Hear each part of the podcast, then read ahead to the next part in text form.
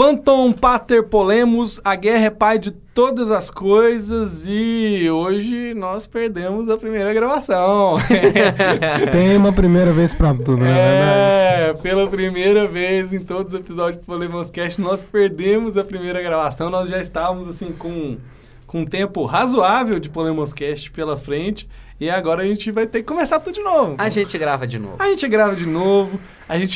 A primeira gravação foi, assim, bem catártica. Vamos ver se a gente consegue reproduzir a catarse da primeira gravação. E nós estamos aqui hoje para falar de previsões do segundo semestre de 2019. A gente terminou o semestre passado falando da retrospectiva, uma retrospectiva desroteirizada sobre o primeiro semestre de 2019. E agora a gente vai aqui falar de previsões desse semestre, previsões em camadas, né?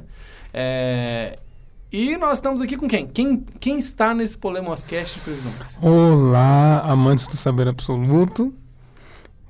Meu nome é Matheus, vocês já me conhecem, eu estou em todos os podcasts. E você, Pedro?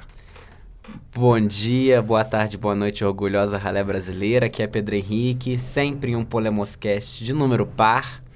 E para não perder o poder da tradição, eis um juízo de fato. Nosso colega João não está conosco, olha, inacreditável. Meu Deus, segunda gravação é assim. É, isso aí.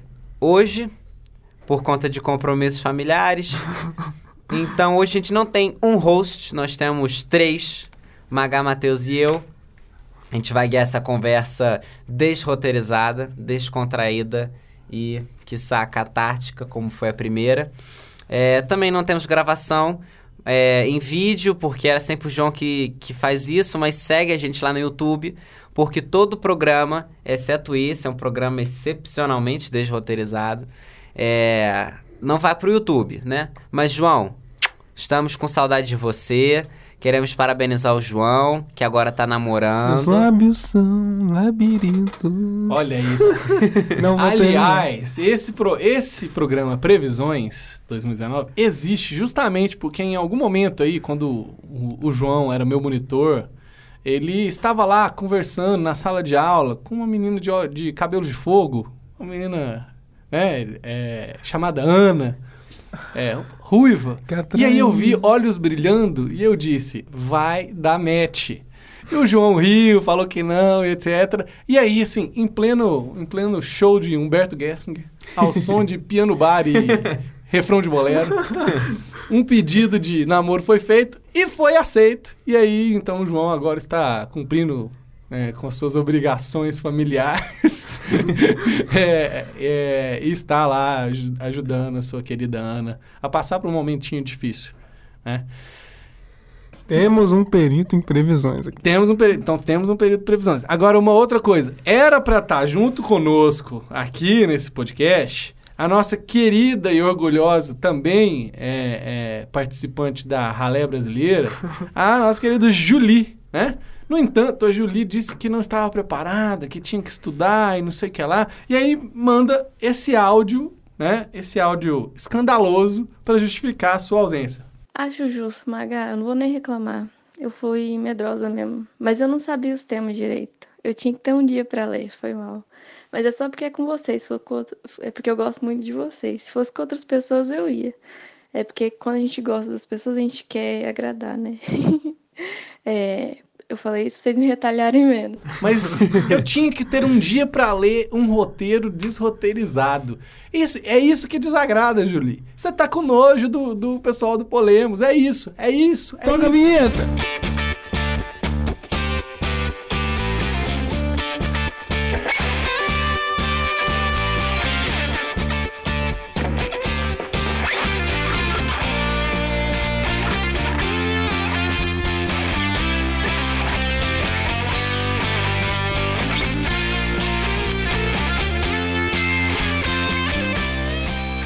Então, vamos lá. A gente vai falar de previsões, mas o Matheus aqui fez um serviço de colocar algumas notícias no roteiro desroteirizado. E ó, foi muito fácil fazer isso. Muito fácil. Muita notícia. Que faz a gente relembrar que essas férias, meus amigos, não foram fáceis em termos de notícias. Nós aqui, quase todos, eu e o Matheus, por exemplo, já brigamos por conta do contexto político-jurídico brasileiro. Eu briguei, pasmem, na sauna. Né? Sauna que é aquele momento de descontração, aquele momento de relaxamento, aquele momento meditativo, mas também uma experiência antropológica, porque, afinal de contas, o que se escuta na sauna precisa ficar na sauna. Mas aí uma pessoa começou a falar sobre justificar a fala do presidente Bolsonaro sobre o pai do presidente da OAB, e aí eu não aguentei, falei que ele era um doido, que ele justificava coisas indignas, que ele não sabia do que ele estava falando, e saí da sauna esbaforido e perdendo a razão, porque é isso que acontece quando a gente sai da sauna esbaforido e fala chamando a pessoa de louca. A gente perde a razão e o cara provavelmente ficou lá dentro se achando o máximo. É isso aí que aconteceu. Olha, eu também tive essa experiência de briga com familiares. Não foi numa sauna. Mas foi numa mesa, né? Um pouquinho mais comum. Deixa eu aqui começar o primeiro exercício de previsão. Você brigou com um tio. Acertou. Alá! Miserável. Alá! O tio é o arquétipo do bolsonarismo raiz. E aí, gente, eu perdi a cabeça, gritei, falei alto. Minha mãe estava do lado, chamou a atenção. Com razão. Como toda mãe tem. Respeite seu tio, menino. Mas, nossa, cara, a gente comentou isso. Falo, óbvio, tá muito difícil, muito desgastante. E aí, vou repetir aqui, eu tive que defender. Gente, é uma coisa muito clara, né? Se a gente vive numa exceção, como é que ela pode ser determinada a algo? Isso é impossível, né, gente? E aí eu falei, e aí eu fiz uma previsão, que eu vou concretizar aqui, se escutar. Os podres vão sair. E quantos podres temos nessa folhinha, né, João, gente? Tá aqui mexendo uma folhinha do roteiro, assim, escandalizado. Mas a gente conversou que o João foi muito... O João. O Matheus. A presença do João aqui. Essa já é uma tradição no Polemoscast. A presença abstrata do João aqui. O Matheus foi muito sofisticado pro tio dele, né? O Matheus devia ter falado que o tio dele ia ser preso e tal, que o tio dele que ia se fuder, que ele ia ser preso na Blitz por ter tomado um copinho de cerveja. Porque é isso que acontece, né? O problema de violar o Estado de Direito e ter o Estado de Exceção como uma regra, né? Como um paradigma, é que a gente nunca pode confiar nos agentes públicos, né? Então, a gente vê aí, por exemplo, diante do governador do Estado, o batalhão de forças especiais do Pará falando em pena de morte à brasileira, né? Você vê o governador do Acre falando para que os madeireiros não paguem as multas ambientais porque agora quem manda é ele. Então, assim, as regras não estão valendo mais, né? As regras estão aí à mercê da decisão de quem pode decidir. O Matheus usar o Estado punitivista e penal máximo contra o próprio tio, né? Que é o que defende. E a figura da exceção, determinava ou não, foi sofisticada para um almoço de domingo. Né? Diante de um frango assado... Não existe a gama. Não existe a gama, não existe filosofia possível, né? Um frango assado, assim, aquela tez dourada, aquela pele salgadinha, não tem como. Não cabe filosofia política contemporânea. Não cabe. Cabe pé na porta e tapa na cara, é isso que cabe num contexto desse. Cabe falar, você quer ser julgado pelo Fernando? Acho que eu já disse demais. Quem é Fernando? Né? Sérgio Fernando Moro. Eu adoro falar. Olha, é sofisticado as referências contra o tio dele. Então, que almoço de domingo. Enfim. Então, assim, a gente tá aqui meio que nessa ressaca de muitas notícias e aí a gente fica pensando o que vai ser. Ainda tem 3 anos e meio. Pela frente. O que nos separa é o que separava a gente, por exemplo, do impeachment da Dilma Rousseff lá em 2016, né? E muita coisa aconteceu em 3 anos. Então, violência, inclusive. Violência, seja violência física, seja violência simbólica. Institucional. A saúde mental, digamos assim, tá muito difícil de ser mantida num contexto desse, né? E o meio ambiente mental meio que afeta quase todos nós, né? Viver num ambiente mental tóxico, e a universidade tem... Nós somos aqui da universidade, né?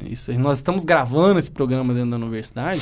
A universidade também tem se tornado um ambiente tóxico, né? Um ambiente em que as pessoas têm sido instadas a gravar professores, a contestar professores de uma maneira inapropriada. Se fosse uma contestação teórica, propriamente dito, tudo bem, isso é da vida universitária. Melindra um clima de denuncismo, né? É, um clima de medo de censura, de repressão, um alinhamento institucional quando, por exemplo, o governador ele não se posiciona politicamente, que é uma necessidade diante de certas explanações de forças policiais, porque o chefe do Executivo Nacional apoia aquelas manifestações, isso é triste, né?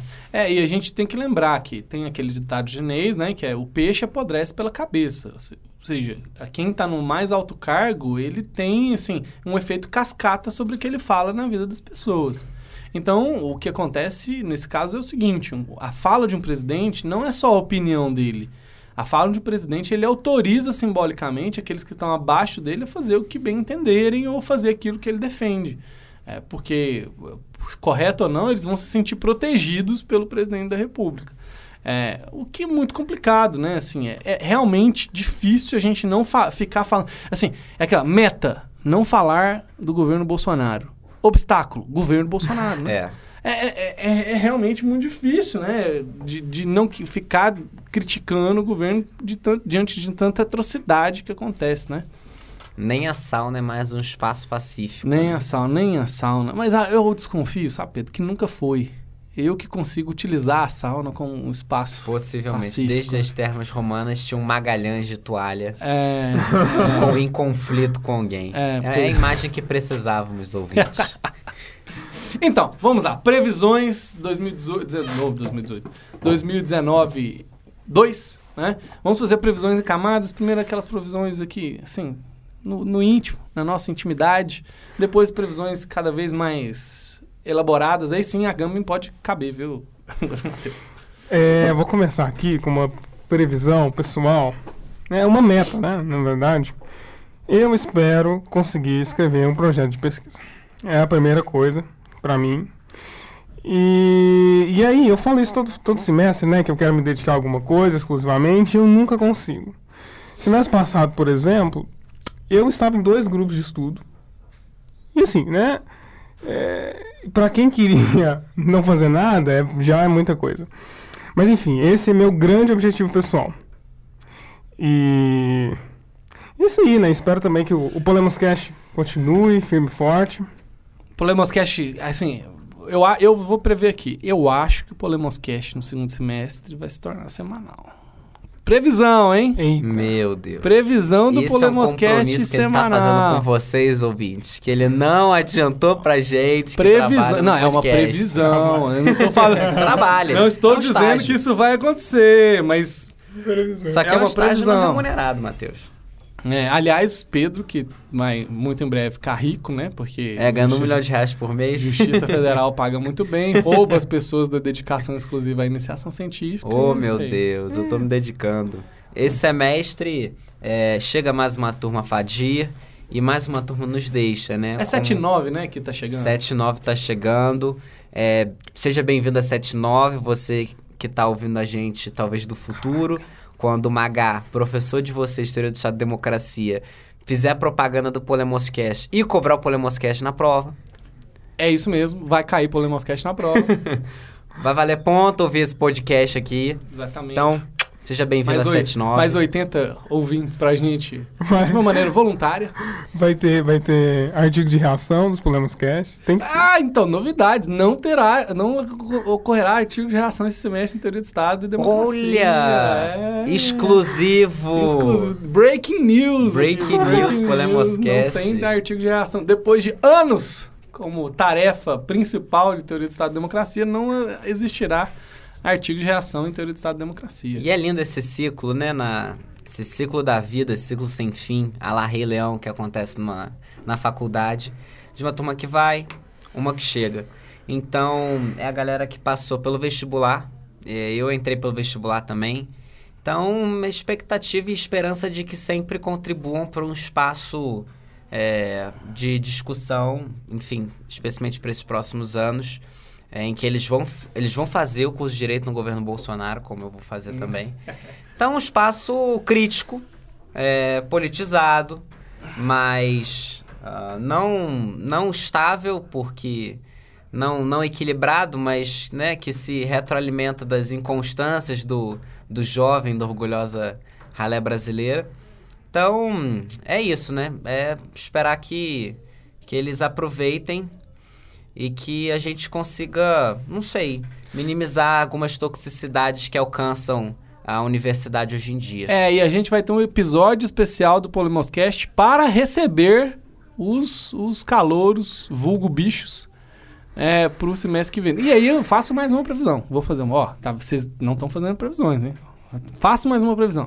A minha previsão aqui é o seguinte: pessoas passarão no Enem e outras turmas formarão no fim do ano, né? Essa é outra previsão. Pessoas passarão no Enem e outras formarão no fim do ano. Obviedade. Na faculdade de Direito. Importante. Essa é... E que já não são mais tão obviedade, né? É, e outras... O que vai ser do Enem daqui a uns anos. Outras pessoas também, elas não conseguirão concluir a faculdade por não ter feito a monografia. Essa também é uma previsão importante, assim.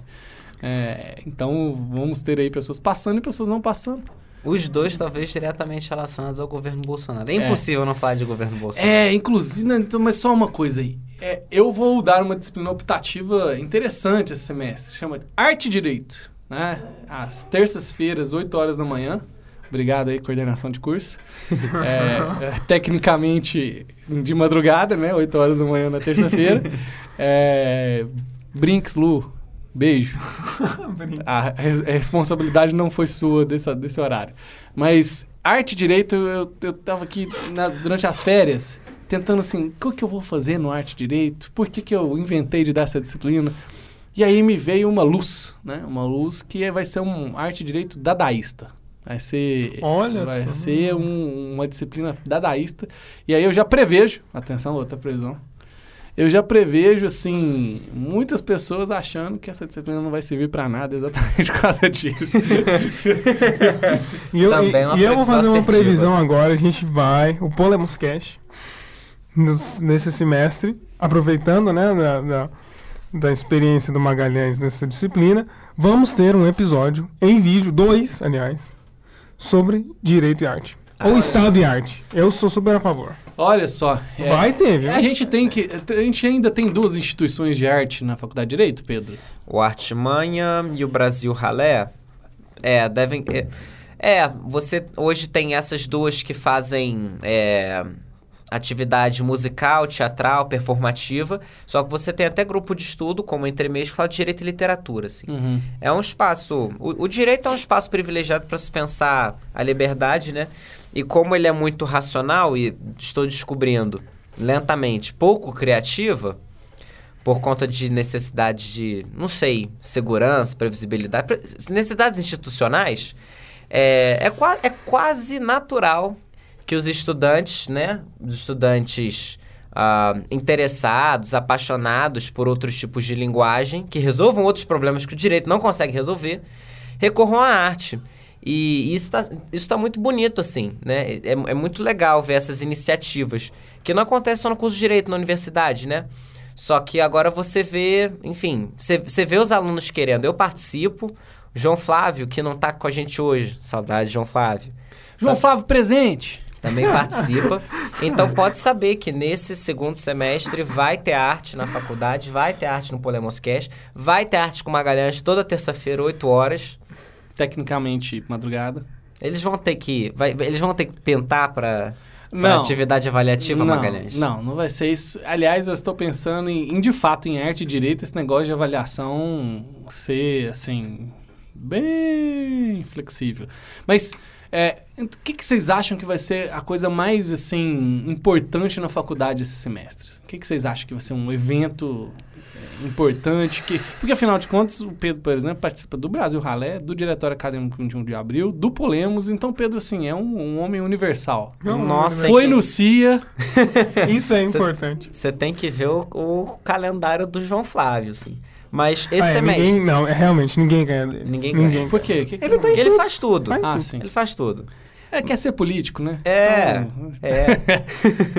Mas... Esse semestre a gente não vai ter uma jornada jurídica, né? Uhum. Porque a gestão passada, ela fez essa movimentação para o primeiro semestre, então os eventos vão ter outros eventos, que não os que marcaram o segundo semestre do ano até agora, né? Mas é um evento grande, mas ele agora não vai ser mais no segundo semestre. Vão ter outros. Pois é, mas olha... Que eu não sei se eu já posso divulgar. Eu vou fazer um chute aqui. Acho que vamos receber uma personalidade importante. É, eu personalidades importantes, elas vêm... E assim, uma aparecem, bem importante. Aparecem. Eu até fico triste um pouquinho de lembrar, mas enfim. É, eu também prevejo que nós teremos... Eu também prevejo que nós teremos uma autoridade, uma personalidade política importante, né? É, nesse segundo semestre aí presente na faculdade. É, agora eu vou falar uma coisa. Tem muito tempo que eu fico querendo que a gente trate as coisas na faculdade de uma maneira mais séria, etc, né?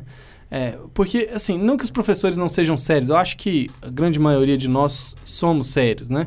Mas, às vezes, a gente não consegue ter uma coordenação, não, eu não estou falando de coordenação coordenação, né? Mas uma coordenação de ações que faça que a gente seja visto como uma faculdade, assim. A gente é isso, é o Magalhães no Teoria do Estado, é, sei lá, o Carlos no Direito Penal, a Beatriz no outro Direito Penal, a Cantz no Direito Constitucional, e a gente não tem atividades coordenadas, propriamente dito, para mostrar que a gente está junto. Então, assim, isso é uma coisa que eu gostaria de colocar em marcha nesse segundo semestre e pensar em ações mais coordenadas, né?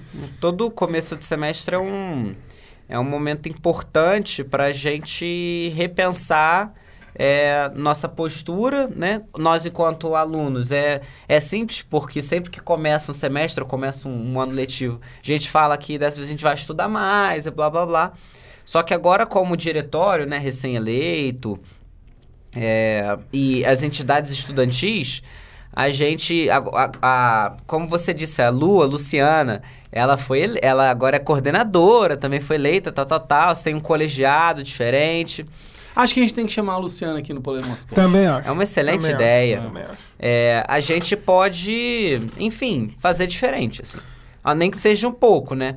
Porque isso de turma entrar e turma sair, isso vai se manter. E outra previsão assertiva, vai ter algum conflito relacionado à política numa disciplina que nem Teoria do Estado e Democracia. Imaginem dar aula de Teoria do Estado e Democracia nesse contexto. Imaginem o que é isso. E de ciência política. Cada vez mais, Maga, você tá pegando a geração YouTube entrando na faculdade de Direito, assim. Pois é. A galera que se formou intelectualmente na puberdade, na adolescência, por meio de canais no YouTube, assim. Vão.mises.com. É. Nando Moura. É uma página, né? Vãomises.com.br. Pós-doutores em liberalismo. Vamos fazer propaganda. Mas assim, gente que fala de Estado na internet e falar de Estado na internet, virou uma tendência. Falar com essa palavra Estado, porque incorporaram um monte de coisa nisso. Será que... Vamos ver se eu consigo fazer uma previsão. Será que alguém vai falar que imposto é roubo em sala de aula? Pode ser. Que nem comentário de YouTube.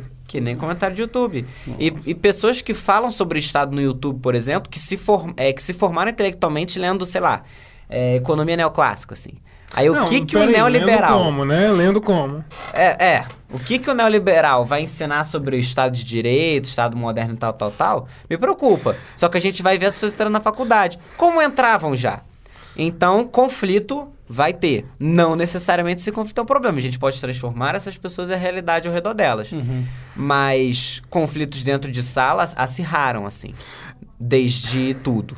E também uma coisa que eu tava pistola aqui antes de gravar, não só da parte direita, mas da parte de uma esquerda também. Tabata. E o Magá falou que a gente não ia falar do caso Tabata de novo. A gente já falou. Nem essa, era uma outra, a esquerda aí. Tese 11, também... Sabrina Fernandes. Exatamente. Nossa, cara, se isso chegar nesse pessoal, gente, nosso podcast vai bombar, tá? E essa é outra previsão. Se a gente conseguir fazer chegar, vai bombar. Mas, enfim, é muito do que o Pedro disse, mas eu acho que também acontece na esquerda. E veja, tem um movimento youtuberístico na esquerda também, que vem ganhando força com vários canais associados, né, à figura da Tese 11.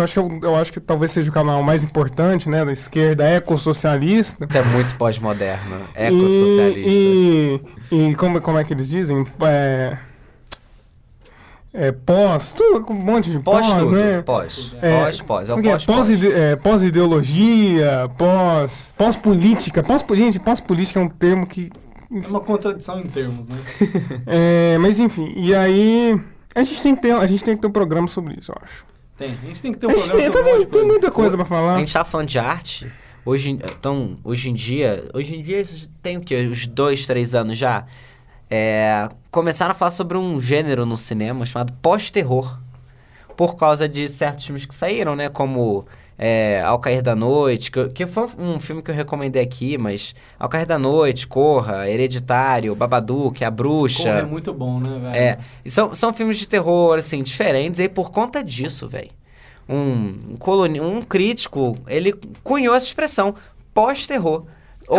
Porque assim, você cunhar a expressão pós alguma coisa, fica parecendo que você é inteligente. Tá, né? E assim... Pós-modernista, como diz o Isaac. Eu sei que isso foi uma polêmica no meio cinéfilo, assim, dos outros críticos de cinema, mas caíram batendo. Eu acho que eles estão mais resistentes a essas tendências linguísticas que a gente, com razão...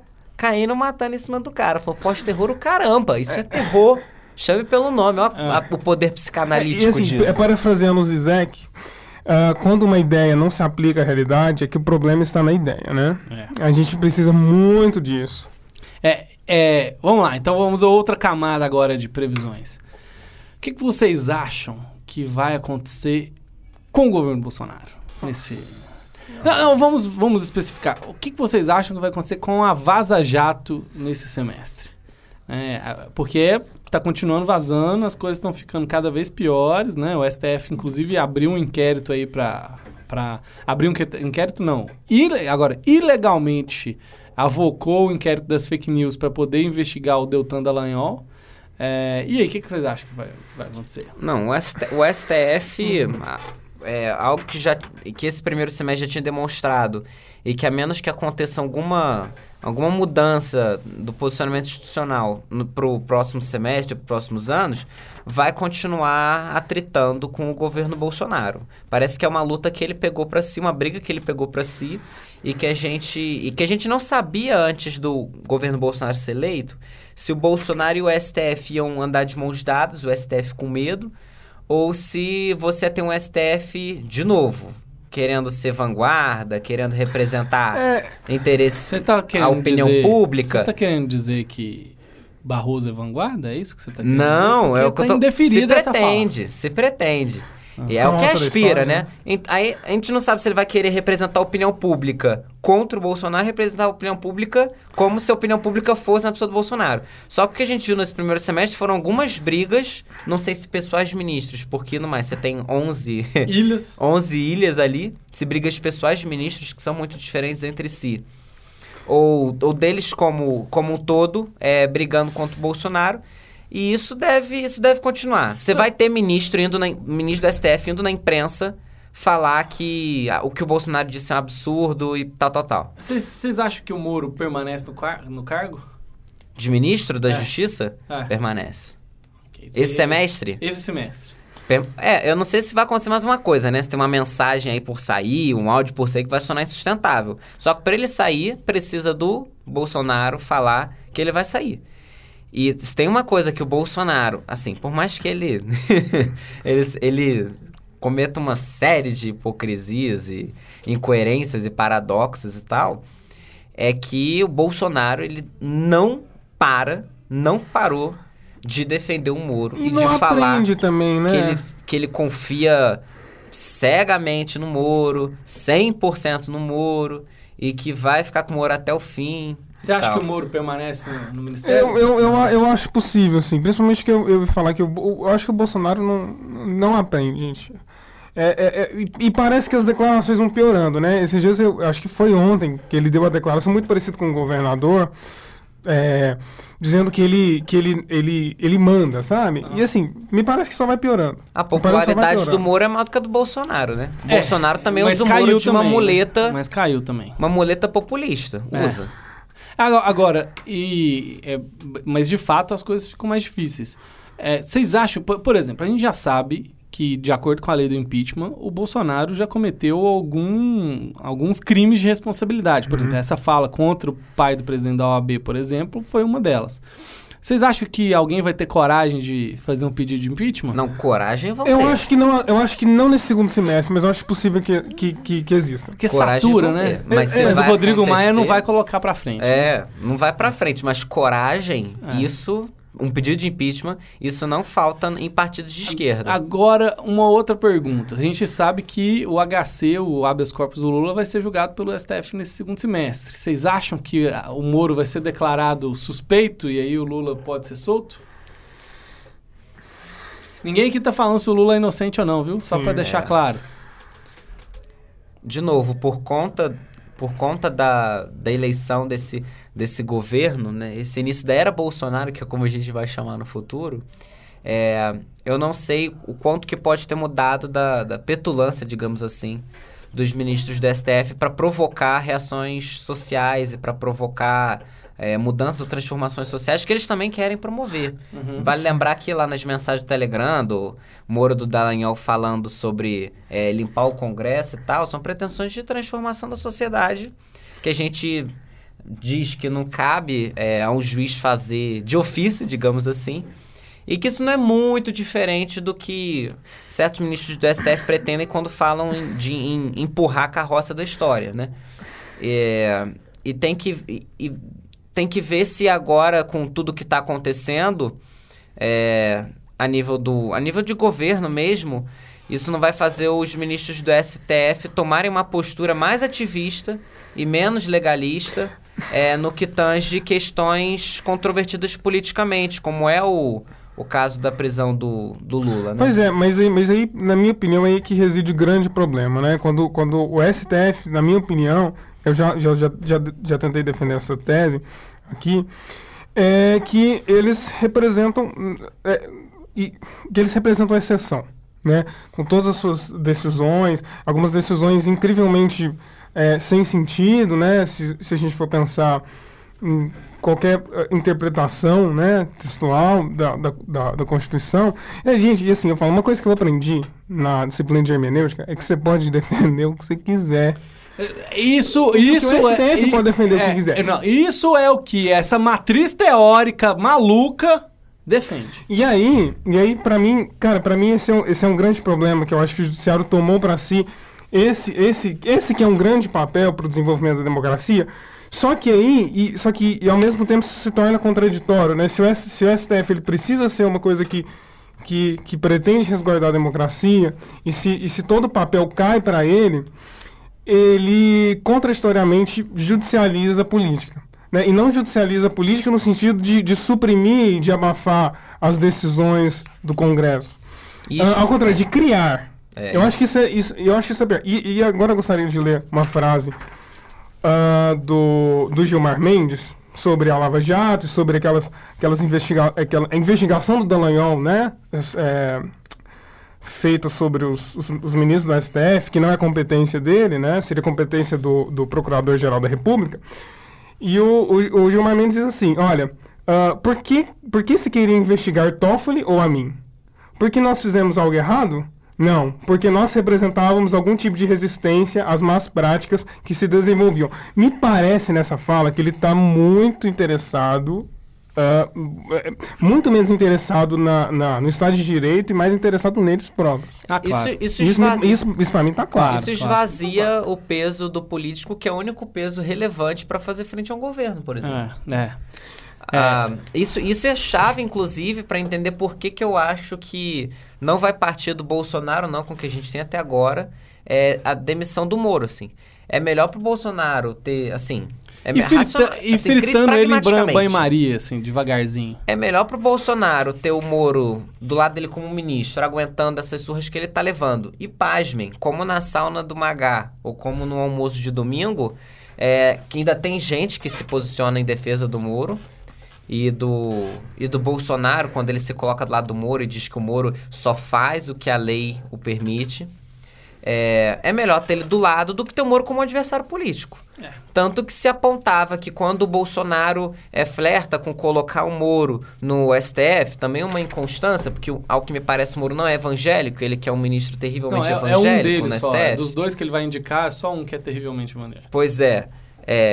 Era justamente, o outro é só terrivelmente mesmo. É justamente para não ter a possibilidade do Moro partir para um cargo político que, por exemplo, faça frente ao governo Bolsonaro depois. Isso, no caso, já tá. Ele é um político, e é por isso que eu acho que ele não se demitiu, porque ele quer trucar, porque a vida dele agora é política. Mas não é um político eleito. É, claro. Mas que seria. É, sim. Poderia ser eleito. É. Ainda mais nos próximos anos, assim. O Moro, ao que me parece, não é uma inspiração presente do Moro. O Moro me parece muito, com olhos brilhantes muito mais pro STF do que para um alto cargo eleito, assim. Mas veja que pro Bolsonaro é conveniente ter um... O Moro olha pro STF... Como ministro, ao invés de como um adversário... Você está me dizendo que o Moro olha pro STF assim como o João Flávio olha pra Ana. Gente, João Flávio, esse namoro é inesquecível. É. Saudades, João Flávio. Gente, estamos com 34 minutos. Como eu sou uma pessoa que controla isso melhor do que as outras, a gente acabou a nossa pauta. Eu acho que essa foi uma indireta pro João, que permitiu um programa de 1 hora no Choque de Cultura. Acabou a nossa pauta. Só últimas previsões. Alguém tem aí uma última previsão? Previsão final? Eu tenho uma previsão, mas eu acho que ela não é para esse mês. E o Pedro começou a falar, eu jogo minhas cartas no Legislativo. Você prevê que o Legislativo vai fazer... Sim, eu acho que o Legislativo ficou sem lugar, por vários motivos. Uhum. E principalmente, e aí que dá o boost, né? Que dá que dá essa alavanca, eu acho que a internet eu já defendi aqui também isso. Uhum. E eu acho que o Legislativo, não agora, não no segundo semestre, mas eu acho que o Legislativo que se renovou e que agora tá pressionado, eu acho que agora ele tem a tendência de descer mais ao povo. Talvez não seja agora, exatamente agora, mas eu acho que ele tem a tendência de descer ao povo e negar essa judicialização da política do STF. Hoje... Eu acho que essa é a tendência. No Legislativo, você hoje tem figuras que estão alcançando a visibilidade de um presidente da República, assim. Em matéria de populismo também, tá?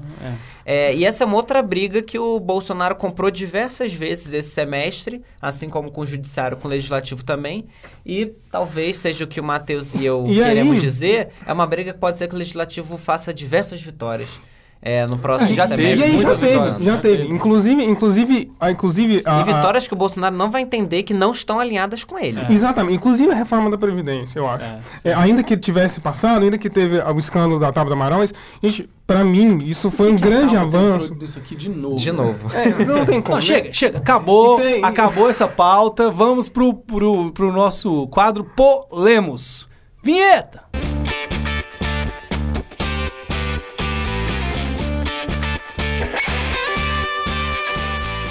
Então, agora a gente vai aqui fazer o nosso quadro que a gente geralmente indica coisas para as pessoas, né? Então, quem quer começar aí para fazer o nosso quadro Polemos?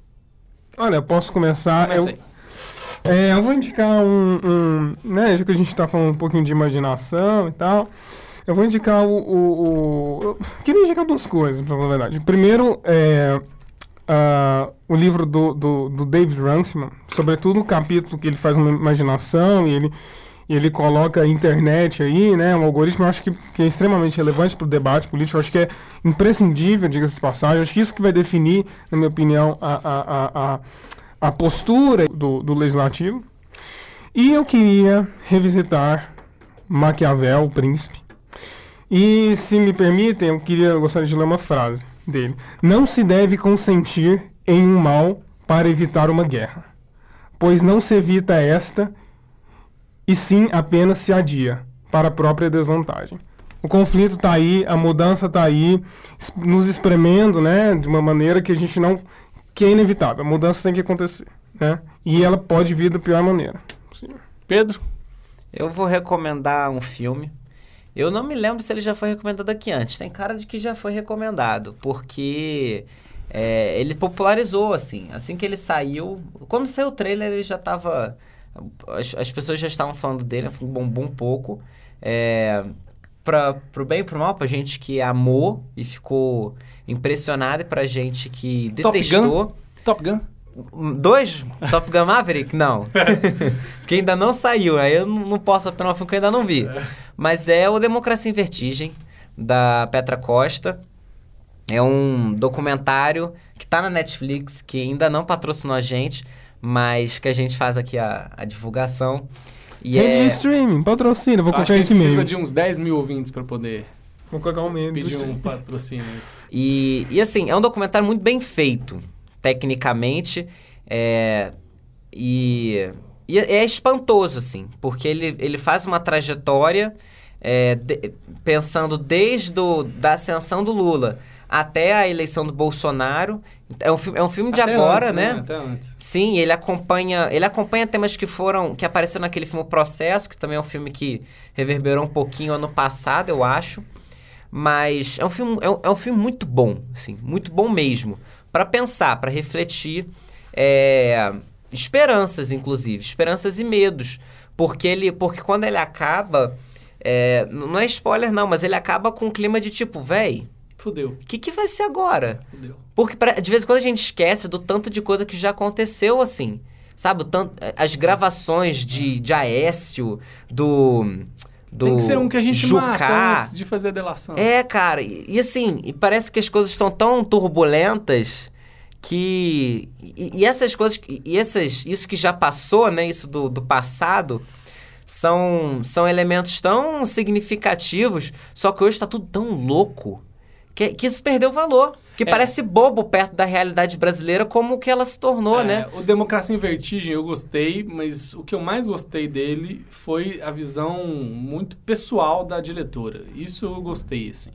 Foi isso que mais me tocou, assim. O que, inclusive, me faz chegar à conclusão de que o Democracia em Vertigem é, de fato, sobre a diretora, não é sobre a democracia brasileira. Possivelmente.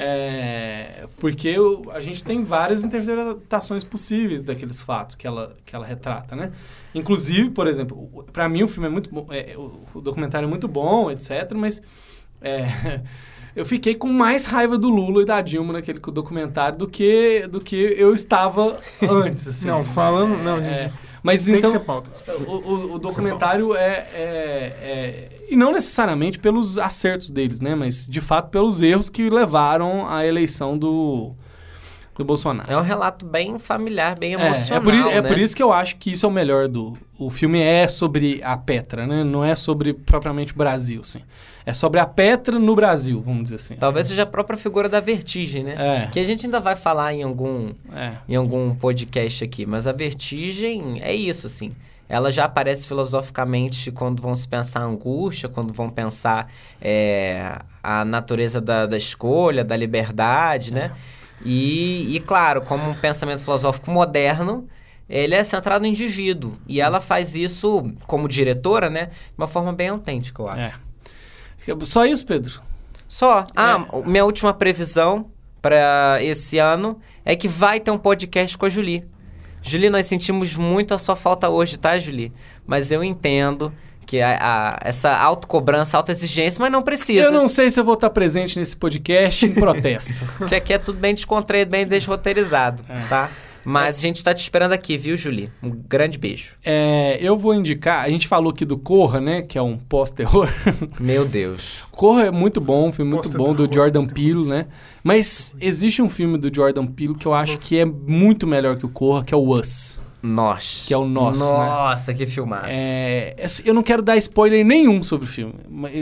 Eu só quero que vocês assistam o filme, porque o Us é de uma construção tão sofisticada, assim... Que aí realmente fica parecendo que é um pós-terror, assim. É uma coisa muito absurda de bem feito o Us, né? O Nós. Contextualizadíssimo para esse tema, inclusive. Exatamente. Então, assim, eu vou sugerir o Us e vou sugerir um livro que eu tô acabando de ler, que é o Deuses Americanos, do Neil Gaiman. Eu tinha visto o primeiro episódio da série, não gostei, e aí eu comecei a ler o livro... E o livro é muito bom. É um livro importante. É um livro muito bom, então fica aí a sugestão para a gente entender o que no fundo, para a alma humana significam os deuses. Ok? E antes de acabar, o João aqui tá me mandando mensagem, ele quer mandar um recadinho aqui no Polemoscast. Vai, manda um recadinho, rápido. Não, eu vou colocar na edição. Ah, então tá bom. Então o João vai dar um recadinho no Polemoscast. Pantum Pater Polemos, eu não participei do último episódio do Polemoscast, mas atendendo a chamada do meu bebezinho Matheus Amaral, vou fazer uma previsão aqui. Minha previsão é o seguinte, essa parte que você, caro ouvinte, está escutando, está totalmente desconexa do Polemoscast inteiro. Enfim, meu nome é João Flávio, eu estive aí nos últimos episódios do Polemoscast, não estou presencialmente, junto com os outros bonitões, na Távola Redonda, para fazer o podcast que você está agora ouvindo, e provavelmente não estarei no próximo também, pois estou tirando férias do Polemoscast. Brincadeiras, são motivos particulares, e estou tomando a liberdade porque eu escutei esse áudio aqui, que o Docinho de Coco, o amante do saber absoluto, Matheus Amaral, me enviou somente até os 3 primeiros minutos. Por quê? Porque eu fiquei indignado, entendeu? Ah, os 3 primeiros minutos foram exposição da minha vida privada. Então, sim, meu caro ouvinte, minha cara ouvinte, tome cuidado com o ambiente universitário. Tome cuidado com o polemos. Polemos significa guerra.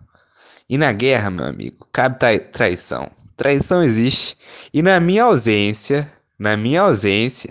expuseram a minha vida privada. Falaram até de Humberto Gessinger aí, entendeu?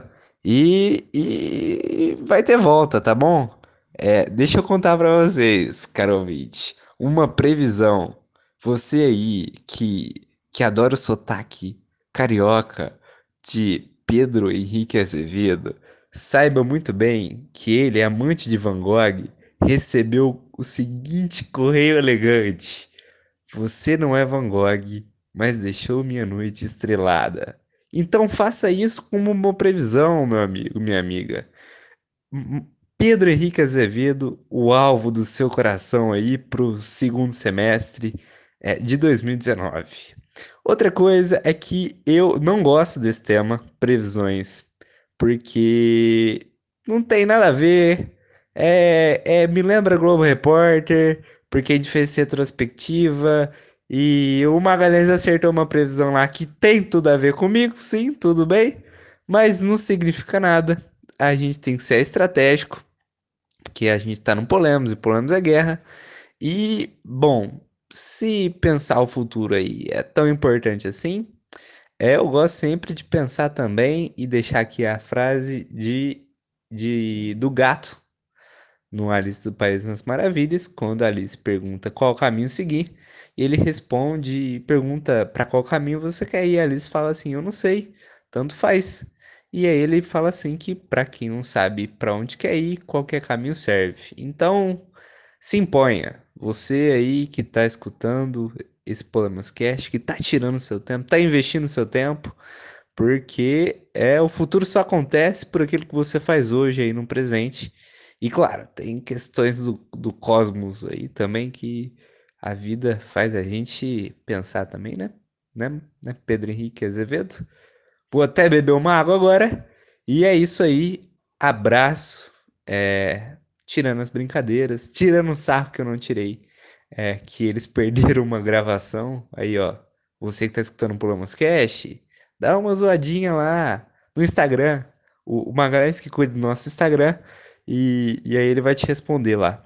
Quero agradecer também ao pessoal que tem enviado indicações de temas pro nosso Polemoscast, e vamos dizer também que o nosso podcast é um podcast aberto, a gente via de regra tá quinzenalmente na Rádio Universitária, às 5 horas da tarde, segunda-feira. Só chegar lá, falar que tá indo lá pro Polemoscast e bora lá construir o segundo semestre de 2019 com temas legais, tá bom? Com temas legais, com temas filosóficos que falem de poder, mídia, política, filme, arte, cultura.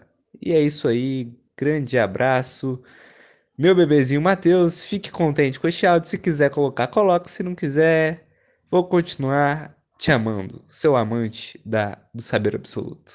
É isso aí. Fui. Tchau, João. Tchau, João. Tchau, Julie. Acabou o programa.